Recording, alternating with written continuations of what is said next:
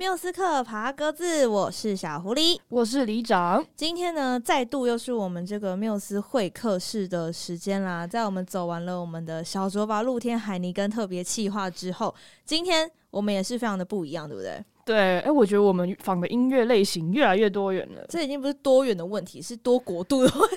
我觉得很棒啊！而且这一次我们请到的来宾，他真的是经历丰富哎、欸，他经历丰富到就是我，我觉得我这辈子去过国家应该没有他多。就是看到他的履历，就会特别想出国。而且你知道，这个疫情期间过了这个一年多两年的状态下，大家都很想要。出国就是很想要体会异域风情，异异域风情，所以你的出国是要去中东那一带，不是这种异域风情。我怎么突然有点想象到你跳肚皮舞？不是不是，我们今天要介绍的音乐也跟舞蹈非常有关系。应该说，听到。这个乐曲你会觉得非常动感，听他的音乐你会整个人动起来了。没错，没错。好了，那我们就话不多说，赶快来欢迎我们今天的来宾 Neil。嗨，大家好，很开心来到缪斯克。欢迎 Neil。哇，其实为什么刚刚说 Neil 去过国家可能比我这辈子去的还多，是因为你从小就经历过很多次的搬家，对不对？嗯，真的就是。不仅是搬家，其实我还蛮庆幸的，就是父母从小其实带我跑过很多国家，有一些我都忘记了，因为年纪实在是太小，嗯、可能我五岁之前就已经去过十几个国家，这么多，对，五岁之前，五岁之前，哇，天，这样会有记忆吗？就有一些小小的片段啦，但、哦、对，大部分都是。人家告诉我说你有去过，对对对，然后可能就会翻一下照片，然后看到哎、欸，结果我有去过墨西哥啊，有去过纽西兰，就是这些有一些地方去过都不知道，都已经遗忘了。但还蛮酷的啊，就会翻一下家里的相簿，就看到哎、欸，我跟我爸，我跟我妈，嗯、对对对，牵着手，很小只这样子。对，那时候感情非常的好啊，很好啊。然后因为我我爸一九七，那他很高，嗯、然后那时候人我当然很小只嘛，三岁四岁，所以就这样。牵着他的手，就手要高高的举才牵得到。好可爱，好可爱哦！好想要，就是看到那种照片，或者是你看到路上小朋友，你有提供他的照片给我们。你确定人家想要封面放那个？你确定人家想要公开小时候的自己吗？不要这个样子。所以也是因为这个关系，其实从小就有非常宏观的世界观吧。你会知道说你在的世界其实非常的大，不会说只有眼前看到。对啊，然后其实因为。我我个人其实是在香港出生的，我我爸妈是在香港认识的，嗯、然后在那边就是等于说成家，嗯、对，所以其实香港也是个非常国际的地方，就是世界各地的人都有，然后当然英国人也非常多嘛，因为毕竟是之前的移民，就是那个殖民地，对，嗯、所以就是我在那边出生的，然后后来搬去牛津，又从牛津搬去高雄，嗯、然后。那时候念高中，就是有签到，就是跟日本索尼、索尼东京的、嗯、呃训培训约，签了两年，所以也是高雄、东京两边在跑，跑了两年多，然后又搬去伦敦念音乐学院，然后音乐学院毕业后就又搬来台北。对，你你经历了多次的漂泊，是吧？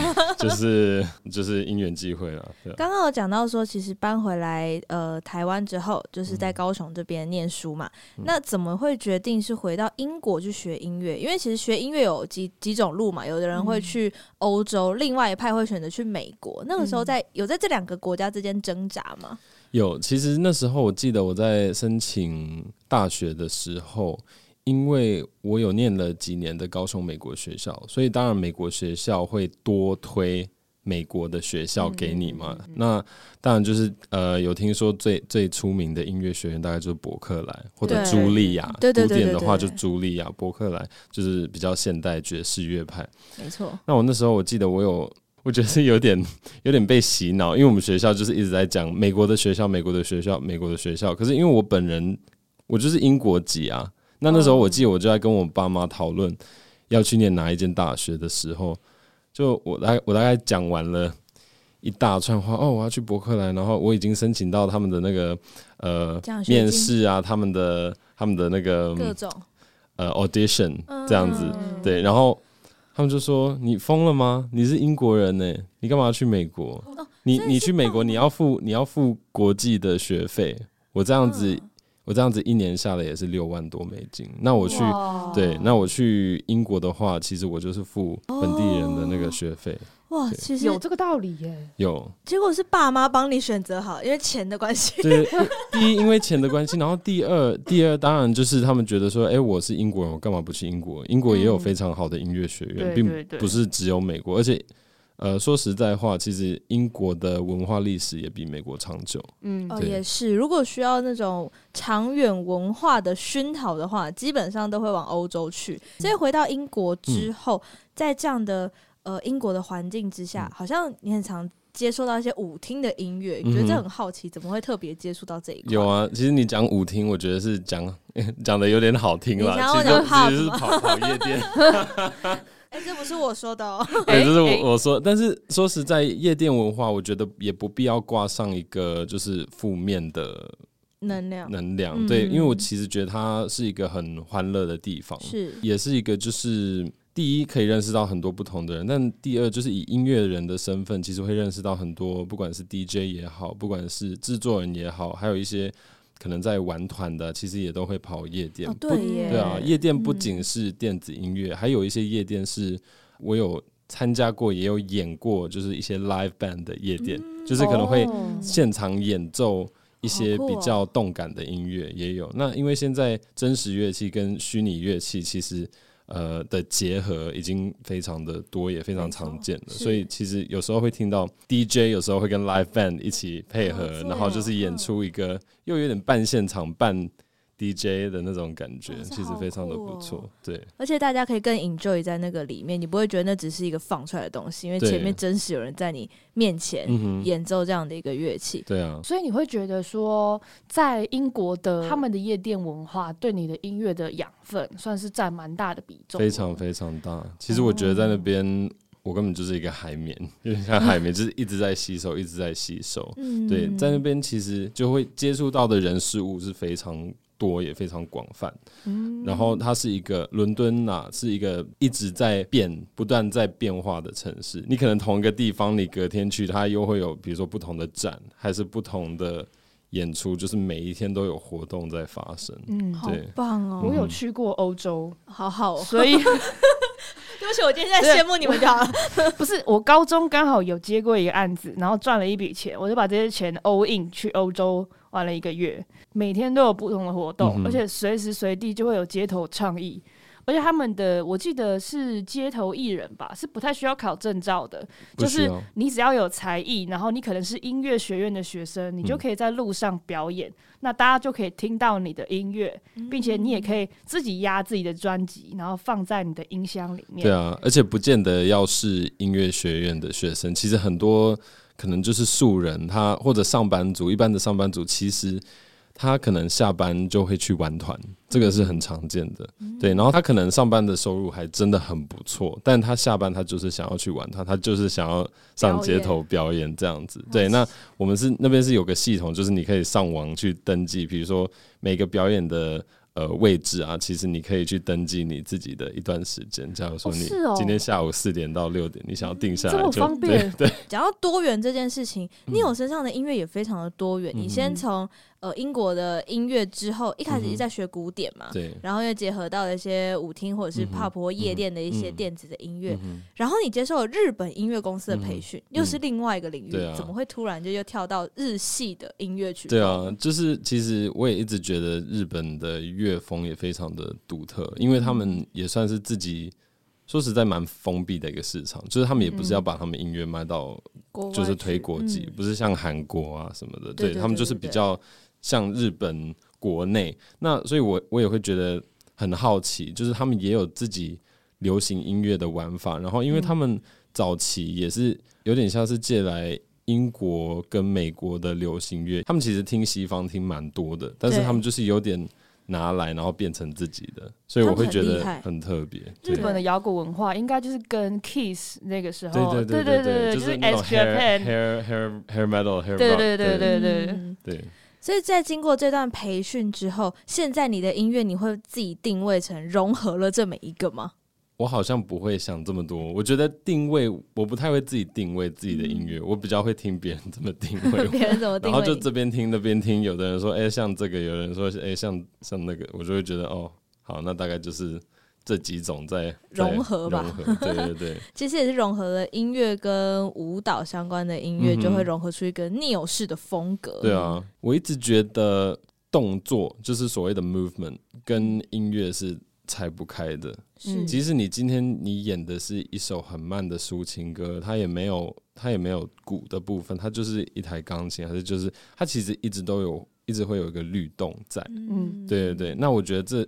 所谓的律动，其实跟音乐是拆不开的，对，所以我其实觉得舞，不管是舞动，不管是有排舞还是律动，我觉得对于音乐来说，其实是它就真的是拆不开的，它就是一个必备的一个元素，他们是 combine 在一起的一个东西，所以我就会变成说，我觉得在我的音乐里，我想要把我会很注重节奏跟 grooving。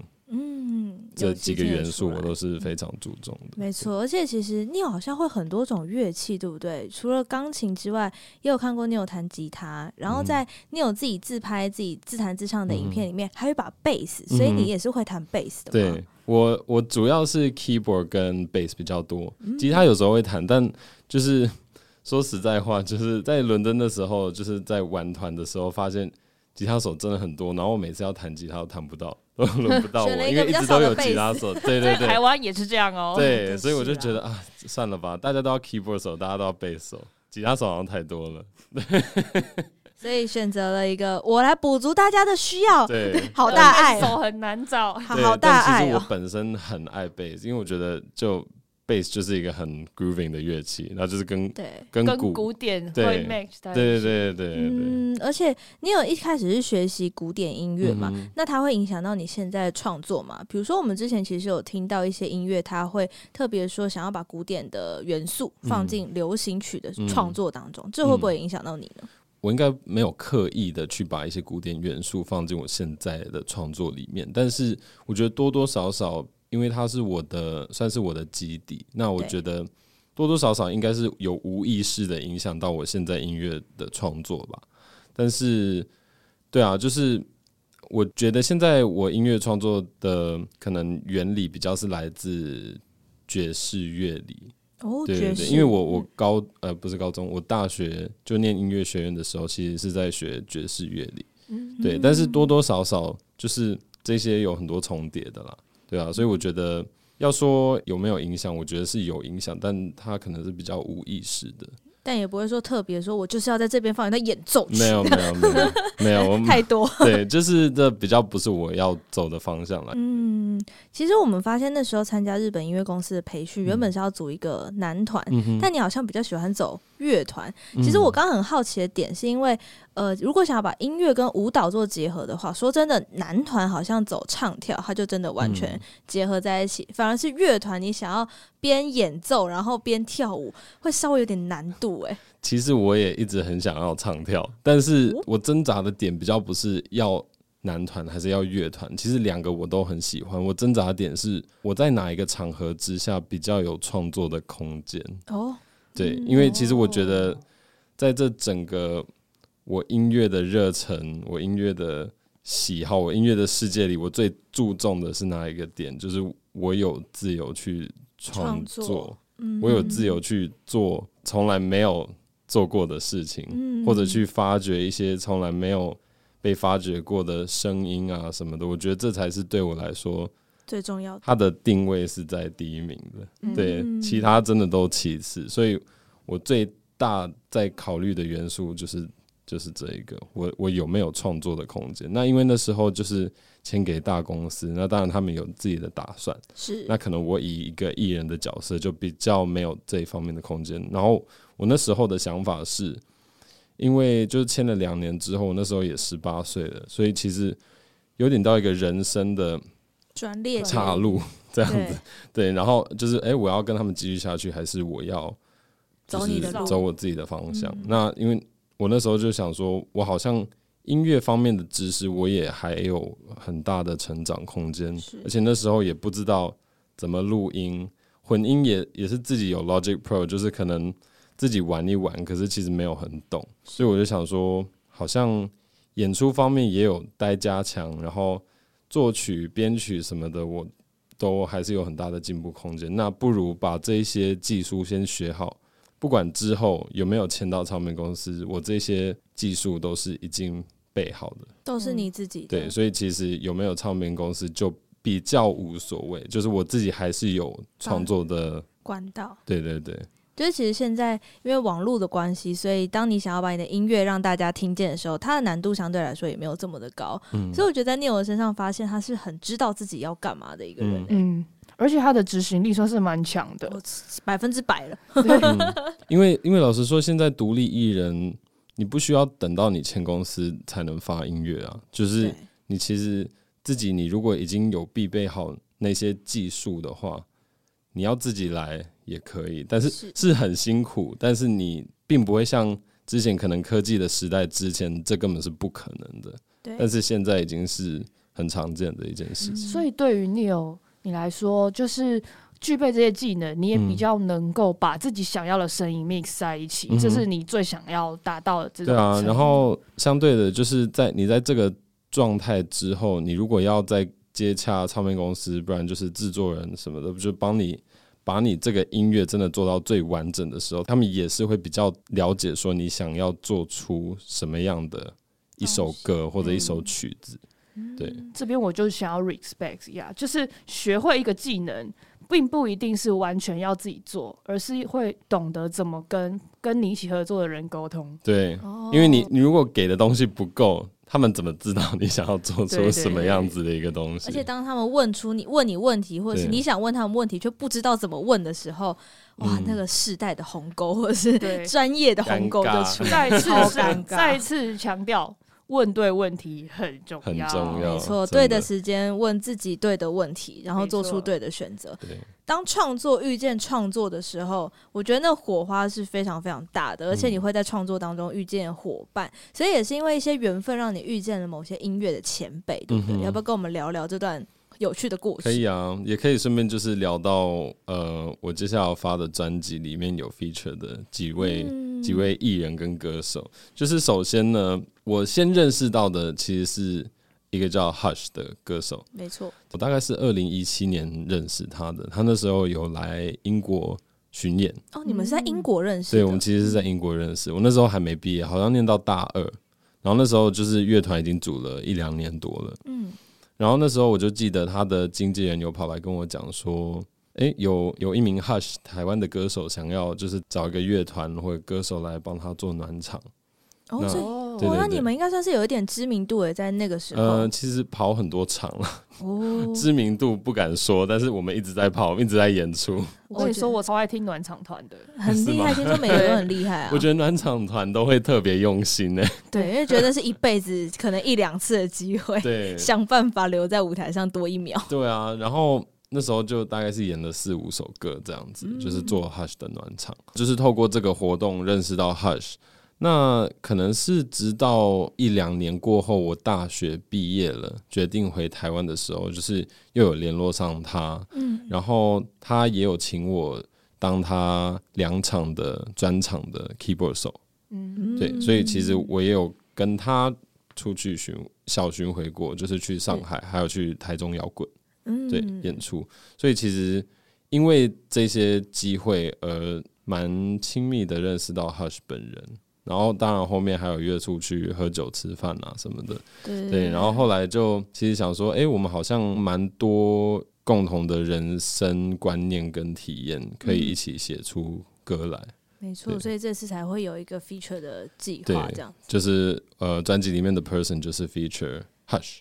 对对，然后还有几位艺人，呃，罗西嘛，罗西就是呃扎尼乐团的主唱。对，那其实渣尼是我那时候一般来台北的时候，我就其实想说，好，我功课要做好，我一定要赶快问我台湾所有的朋友要注意哪些团，要听哪一些艺人。哇，总比我在那边一个一个找一个一个听有用嘛，就是。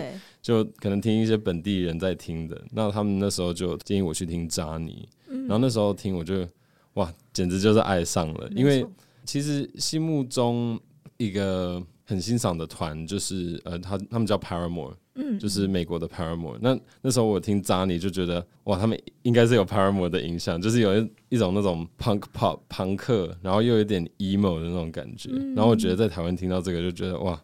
意想不到，觉得非常特别，因为跟可能一般在电台上听到的流行乐可能又有点不一样。然后我觉得他有一有一种叛逆的感觉，嗯，对，所以那时候我刚开始是他们的，我现在也是啊，他们的歌迷。然后就是可能 follow 他们 Instagram，然后他们每一次 po 文我都会留言什么的，然后就是一个头号粉丝的概念，对，一个迷弟的概念，对，然后就是因为这样子，而后来有点稍微引起了罗西的注意，然后我们后来就 IG 开始聊啊，然后就是后来有出去见面啊，然后就是一起去听呃罗莎莎那时候有个演出，然后罗西就邀请我去听，然后就是从那边开始比较。亲密的认识，然后也是就写出了一首《Shut It Down》，也算是一个比较叛逆的歌。嗯，对，所以就是我觉得可能相对的，跟我跟 Hush 写出的那一首《Person》，它比起来也会比较叛逆，也会比较 emo，倒是不会，但它比较有一种 punk rebellious 那种感觉。我觉得也蛮准确的代表出这些不同艺人的特特色。特色嗯。对，某种程度来说，Neil 也算是追星成功的一笔一名那个、啊、追星走一个励志追星，好励志、啊、追星，很励志哎，真的，啊、要就站在同一个舞台上的追星，对，就是就是追到可以站跟他站在站在舞台上这样，这绝对是我们节目的宗旨啊！对，大家可以关注一下 Neil 的追星过程，啊、对，没错，可以学起来，赶快学起来。先先要有一个自己的专业，然后在认真学音乐，对，然后发光发热。这样，那这一次我们推出的这张专辑叫做《地平线》。那这次的曲序的安排，我看了一下那个歌序，好像是以快到慢的这样的安排，而不是说像一般看到的专辑会把快歌慢歌就是夹杂在中间。这是 Neil 自己特别的用心吗？是，其实他不仅是有考虑到音乐的节奏，他也有考虑到就是嗯背后的故事。嗯，呃，但我先讲节奏好了，就是。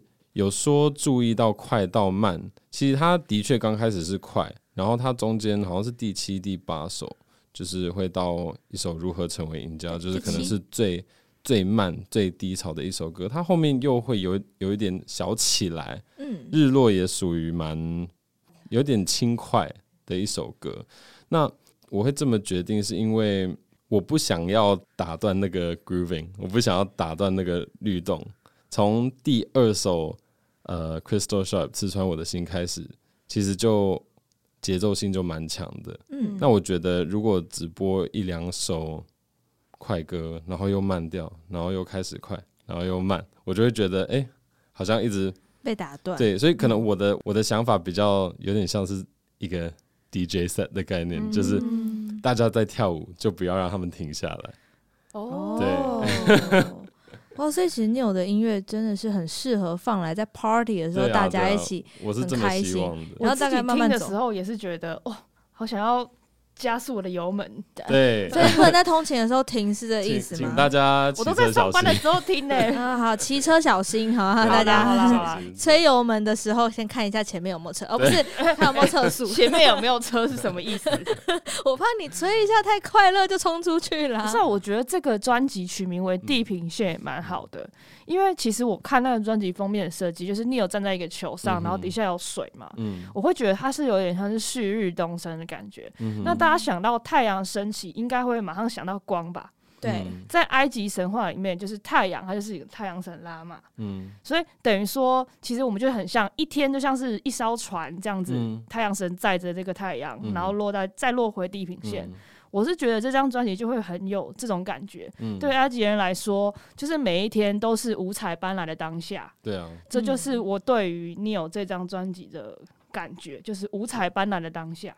其实我很开心听你这么说，因为我就不用解释。哎，我你不觉得我很哦，你有 get 到叙述感？因为通常我都会我都会被主持人问说，所以你这张专辑你想要给？大家什么样子的一个感觉？可是李长已经跟我讲说他的感受，其实蛮准确的，真的吗？蛮准确的。他其实就是有点呼应到，呃，一种有点像是我站在地平线上面的一个一个视觉效果。那其实我们也用到，不管是光影啊，其实有很多暖色、冷色的交界，然后也有呃，可能穿着一些雌性、雄性的元素，其实都有。混在里面，其实要代表的说，即使我们是每个人都是自己的个体，我们也是有很多不同的一些，大家可能会觉得是互相矛盾的面向，面向对，但其实它是可以共存的，嗯，对，不管是价值观啊，不管是喜好，不管是习性什么的，比如说讲一个直接一点的，好了，就是阴性、阳性，我觉得这两个东西，其实我们会觉得说，一个人 either。很 man，不然就是很女生。嗯、但我觉得不见得啊，我觉得女生也可以有一些比较阳刚的特质，特质，男生也可以有一些比较阴柔的特质。但这并不代表什么，那就是他一个个体，一个就是 human kind，对，就是 human kind，与生俱来的一个特质，那就是他的样子，没错，对，它不是一个很极端的东西。对对对，然后我们不用，嗯、我们不用对这些特质去上一些标签或刻板印象，嗯、他就是他。对，然后呃，另外一个点呢，就是那个地平线的视觉效果。其实我想要给大家的 message 有点像是鼓励大家活活在当下，因为地平线我就觉得它给我的感觉就很像一个当下 present 的感觉。嗯，你你所看不到的就是你的未来，嗯。嗯，你所你所看见的就是你的过去，嗯，对。那像呃，李长也有注意到，就是专辑封面有那个。水水的那个小波浪的那个光影的效果，嗯、其实那就对我来说，就是有点像是代表着我的过去，嗯、它慢慢的离我们越来越远，就会越来越的不清楚。嗯、对，它就是会甚至从我们的记忆中慢慢的淡化，慢慢的淡化。对。嗯我拥有的都是侥幸啊，失去的都是人生。对，浪漫。而且站在一个球体上面代表地平线，嗯、其实地平线如果大家想象得到，应该会是一条线的感觉。嗯、但是像刚刚 Neil 讲到的是一个当下的感觉，反而球体很能够代表当下，因为你往前进一步，嗯、你就会就是到一个地方；嗯、你往后退一步，你也会到另外一个地方。它是一个。球的切面，对它的圆弧会让它更有那个不确定性，嗯、所以这一次连专辑的整个设计包装的部分也都是 Neil 一起参与做讨论的嘛。有，但是不得不说，我觉得我也要谢谢我两位 经纪人，嗯、因为他们我有时候可能语言上的沟通，因为中文毕竟不是我的母语，嗯、有时候我要沟通这些可能比较艺术的想法，或者比较没有那么有有。确认的一些具体的 idea，要跟他们沟通，可能会讲话的时候有点像乱码，嗯、就这边讲一点，那边讲一点。哎、欸，我想要表达这个，然后又跑去讲另外一个蛮不相关的东西。还是讲话常常就一句话，没有中文又有英文，然后又有一些什么，然后又比手画脚这样子。那还好有他们，就是帮我整理一下我的想法，再传达给我们的那个摄影师。哇，其实这真的是很棒。我觉得可以参与到自己专辑，连封面都是很有自己的特色的时候，就可以更具体的呈现出这次作品想要带给大家的一些感受。嗯、那当然，我们刚刚有讲到说，里面最慢最慢的一首歌，应该就是如何成为赢家。这首歌的创作有什么样的故事？要不要跟我们聊一下？它其实是我长大的过程中，就是在跟所谓成功不成功的。定义的一个挣扎，嗯，就是我做这件事情，我讲我好了，我我我表演，我创作，我做音乐这件事情，终究是为了谁？我是为了别人的眼光呢，还是为了自己？我在别人的眼光要怎么样才算成功呢？在别人的眼光算要怎么样算失败？还是在自己的眼光中要怎么样才？算成功，就是我觉得其实这个这个挣扎是不断的，嗯会发生，无时无刻，它多多少少都会在自己的脑海里。它属于这张专辑的低潮，是因为呃，其实等一下讲到就是我们录 MV 这一块，其实也也也会呼应到这个点，就是我其实，在。不管是舞台上或舞台下，其实做音乐的过程中，也可以是我最快乐的时光，它也可以是我感受到最大的恐惧的时候。恐惧，对，因为有时候也是要看环境。你身边的人如果给你的是正能量，你就会觉得哇，好舒服。就是我做这件事情，我觉得。我非常的骄傲，我觉得也有大家的认同，多多少少对自己也会有一些影响。我在这一首歌里面也有讲到，就是呃选秀节目这一块好了，对，还有一句歌词是这场恶毒选秀节目。我个人对选秀节目的印象可能比较不是那么愉悦的，因为我所谓所理解音乐跟音乐的呈现和演出，都是比较像是我在英国跟我的乐团，就是可能出去酒吧演出，那大家就是很快乐的、很自在的在那里。他们不管听到什么音乐，其实他们的能量跟你都是在一起，都是在一起。对，可是，在选秀节目呢，就是会有一排在 judge 你的人，可能四五个哦，会有人在前面，好像在评论你。对，然后他，我觉得那就对我来说，那不是音乐的本质，哦，那不是音乐的意义。嗯，是，对，我会觉得那比较像是一个比赛。那在这种场合，我就会觉得很恐惧，我会觉得很紧张。嗯，对，我就会觉得。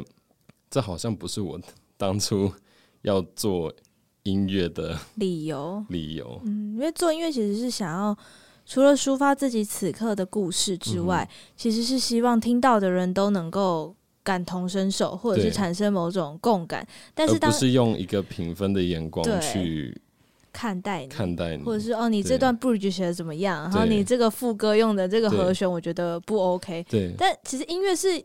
没有标准的一个东西，嗯、只有你喜欢，你不喜欢。我不得不说我，我我我理解所谓的选秀节目跟比赛的意义，我知道它也有它的，它它有它存在的原因，我也觉得是非常重要的。嗯，但是我觉得不见得是适合每一个人，而且这首歌之中我，我我所表达的这个挣扎，就是不管是成功或不成功之间的挣扎，不管是。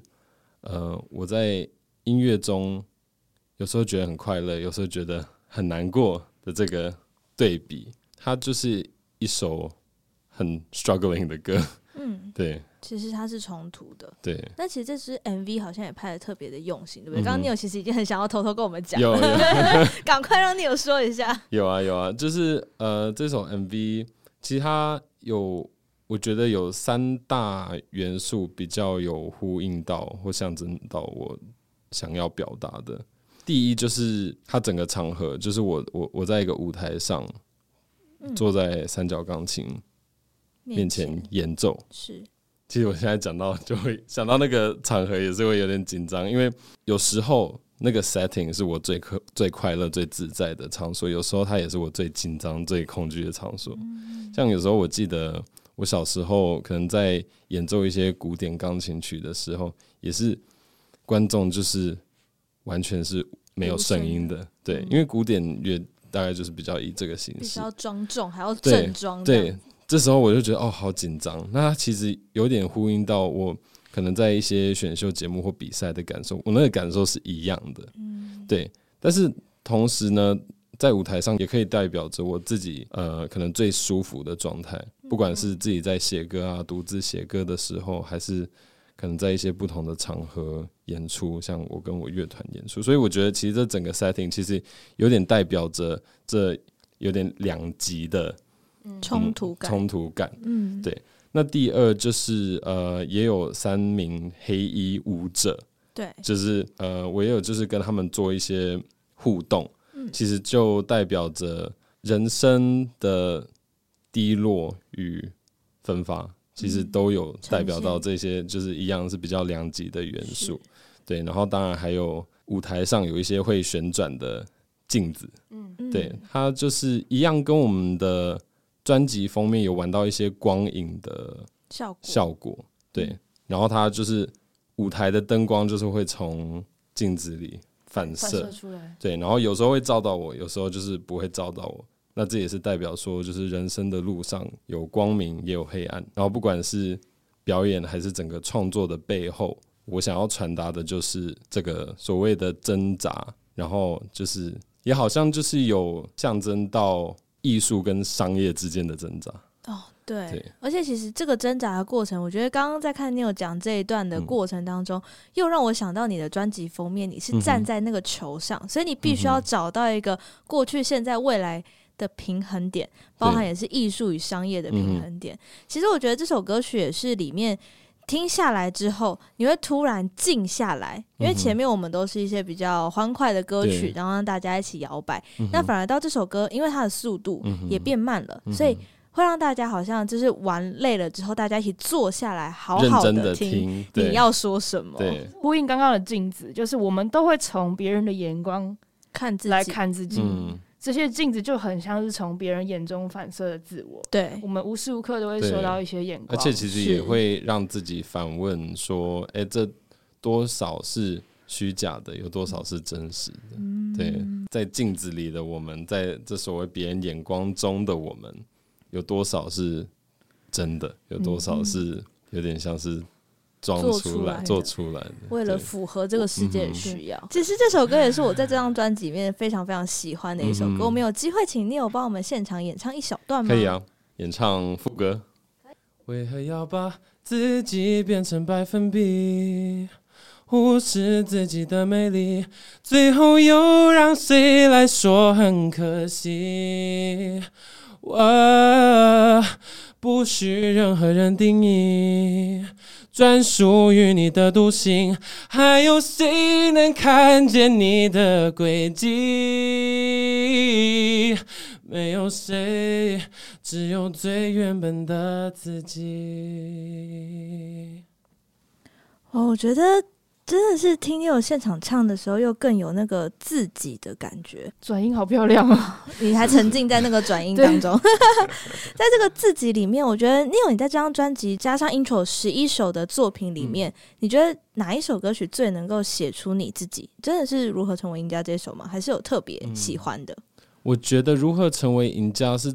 这张专辑里面比较，我觉得像是李长刚刚讲到，比较是我跳舞跳到一个段落，然后有点像是坐下来，终于面对自己，嗯，的一首歌，是，所以就是很 vulnerable，嗯，就是比较算是我展现出自己内心最没有安全感，甚至是怀疑自己的一首歌，对，所以它可能会是我我里面就专辑里面觉得。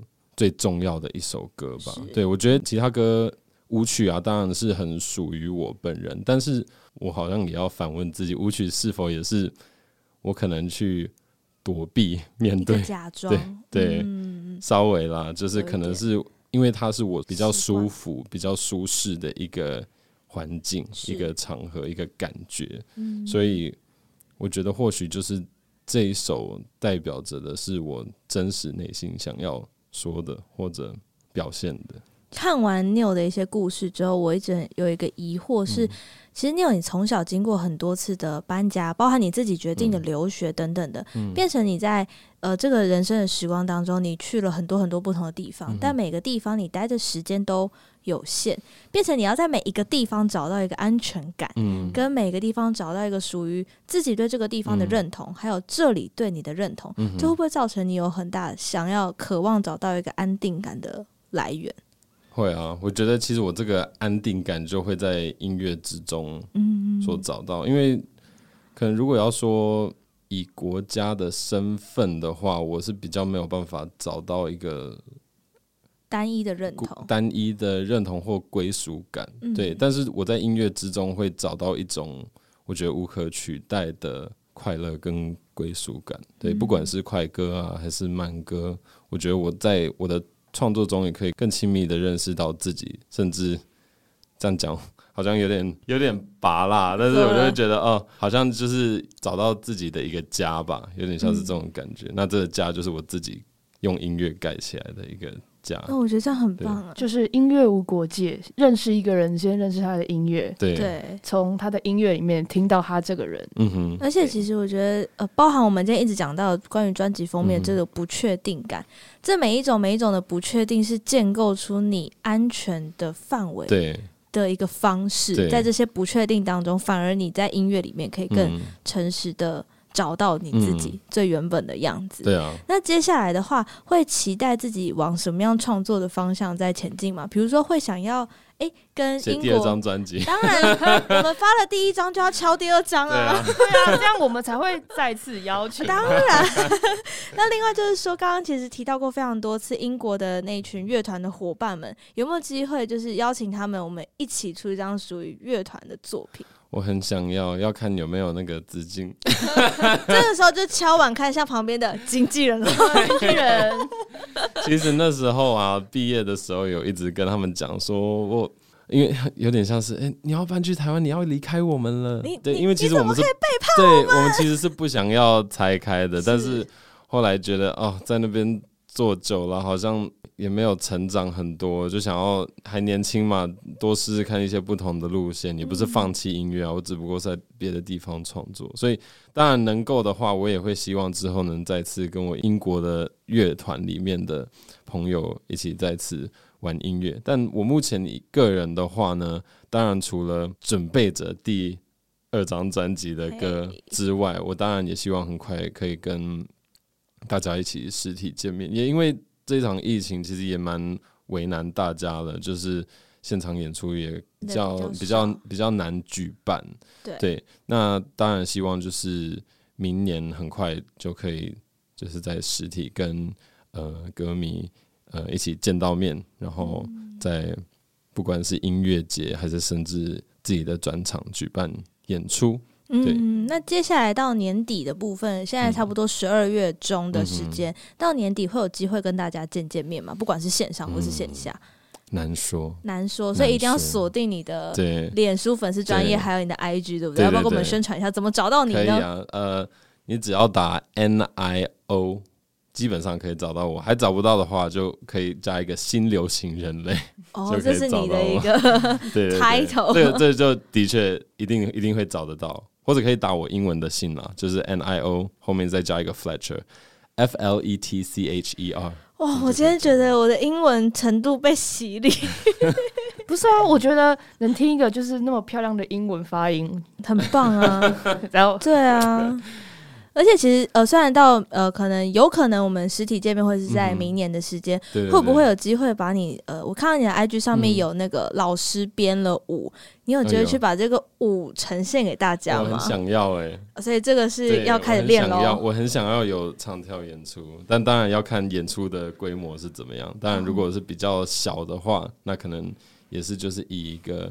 Live band 的形式，Live band 的形式，甚至比较大，也希望还是 Live band，但可能就有这个余地，呃，加一些呃舞蹈，或甚至 backup dancer。哇，嗯、如果说是 开场的时候先跳，然后跳完之后刚好 talking 一下，大家后面塞乐器，好像这个行得通哦。对，哇，好气，好累哦，气化起来了。希望这成长是不断的啦。对啊，我我一直都我我常常会跟我一些音乐的朋友开玩笑说，哎、欸。走在这条路上，你怎么知道？When do you know when you've made it？你怎么知道你你，你成功了？你成功的那一刻是什么？对，对我来说，我成功的那一刻是当当我有和音天使，然后自己专属的和音天使，然后还有呃弦乐弦乐，就是 strings。因为我觉得请弦乐就是一个很高很高的梦想，对，很高的一个梦想。我也会觉得，就是哎、欸，我我去听过可能比较大型的演唱会。还有自己弦乐或者嗯，brass，那怎么讲？那个簧管吗？木管乐器？对对对对对，就是 horn section。我因为讲 horn section，你就觉得啊。我成功了，你就整个有 又又有管弦乐，然后又有自己的琴啊，什么乐队，私心的配置了。哇，整个因为这些都是你你后面真的如果有多余的多余的那个资金，你就 你就我们现在就是 order 单继续开下去。对啊，啊，经纪超晚经纪人，对，order 单开起来。那要不要再跟我们宣传一下这一次的专辑，什么发行日期，还有一些 MV 上架日期呢？所以我这张首张专辑《Horizon 地平线》就在十一月十九号发行，已经上线给大家了。各大串流平台应该都听得到，对，都听得到。嗯，那 MV 的部分呢？MV 的部分，呃，十二月三号。已经发行了，也已经发行了，所以大家，我们刚刚聊到这个如何成为赢家的 MV，现在上 YouTube 也都可以看得到。嗯、那如果说你真的想要带着 Neil 的音乐到 KTV 里面去嗨的话呢，请大家先把串流刷爆，对我们就有机会 一人一站前进 KTV，一人前进 KTV。没有，你可以有很多个账号啊，你有 KKBOX 账号，跟你 Spotify 你就都听好不好？就是听爆啊！跟你说，现在当前 KTV 能跳舞的歌实在太少，真的是不要一直在跳《你是我的花朵》了，可以跳些别的东西。你是我的花朵，好有年代感。还有三天三夜啊，还有三天三夜。我怕再讲下去，我们可能会收到纯正信函，这话题可能要先停一下。没有，你是我的花朵很好跳，但是有多一点可以跳的地方，就会多一点好玩。对，这张专辑里面有非常多大家可以一起跳，然后也有几首呃可以跟着一起唱的歌。那大家如果呃有跳或者有唱的话，也可以在 IG tag 我。对，哇！现在要开始发起那个 Neil 的 challenge，hashtag hashtag challenge，对，好棒哦！那期待 Neil 可以赶快跟大家能够有实体见面的机会。嗯、相信之后慢慢解封，应该也会有可以跟大家签名啊，嗯、或者是专场见面的机会。如果要锁定最新消息的话，刚刚 Neil 有说了，他的 IG、他的 FB 都可以赶快去搜寻。嗯、那如果你怕 Neil 的粉丝那个讯息太多的话，你想要私讯缪斯克的粉砖，我们也可以帮你转达。那缪斯克 IG 是。我们的 IG 是 Music Package Podcast，缪斯克爬格子，缪斯密字边的缪，没错。那刚刚呢，我们其实聊到了蛮多首 Neil 专辑里面的歌曲，所有的串流平台已经上架之外呢，我们也在节目的下方为大家准备好了一张属于 Neil 的歌单。那如果你是使用 KKBOX 的朋友呢，就可以直接收听到我们的歌单啦。不是也没有关系，我们刚刚已经讲了第四次，就是把串流听爆，MV 刷爆，就，就可以前进 KTV。啊，顺便还可以帮助 Neil，可能可以开演唱会啊。对，对想看专场，先把串流听爆嘛。可以有舞者，可以有铜管，要要和音天使，然后铜管、木管都要有 那我们也希望大家呢，如果你喜欢我们的节目，可以到 Apple Podcast 给我们五颗星的好评，留下你的评论，帮助我们。除了帮助 Neil 前进演唱会、前进 KTV 之外，帮助我们前进榜单。对，我们要前进排行榜。好了，那我们今天非常谢谢 Neil 来到我们节目当中，谢谢 Neil。那我们缪斯克爬格子就下周见喽，拜拜，拜拜。